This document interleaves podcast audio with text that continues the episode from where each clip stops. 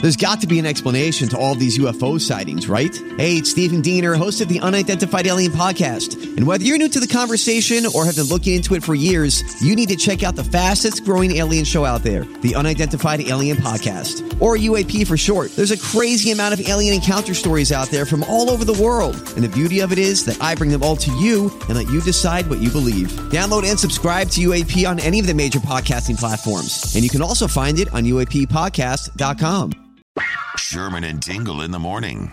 This has been going on for weeks where we would call out names, and if you called back within 10 minutes, you would be qualified to go see Aerosmith in Boston along with Bruce Springsteen in Los Angeles. And you know what? It's complete with $250 spending cash at each show. So that's a total of $500 spending cash. That's right. So that'd be a great show to go to. The thing is, we're going to announce the person that has won that coming up here in just a few. Coming up here in about like three minutes from right now, three or four minutes from right now. Uh, the heck are you doing here? This is not even. Thank you. Oh, good Blan- morning, everybody. Blanche, Blanche, what are you I, doing I here, came into Blanche? work early because I wanted to see if I could be a part of this phone call because I uh, spent some time with the winner last night. You you spent time with the winner last I night. spent some time. you with know the this winner. person that has been randomly drawn. I do. I do. It's incredible. When I saw the name, I almost f- fainted. Was it by pure coincidence? Pure coincidence. You're kidding. So y- I have the number if you want me to call. I would All love right. to say something. If you've More like an apology. If you have qualified in these past weeks, be answering your phone here in like three minutes from right now. I'm curious what happened too with you and, and the person that's I, yeah, y- you could tell them the good news that they won, but I want to apologize to them on the voicemail if they don't answer. all right. Well, I I hope you answer the phone. Hello?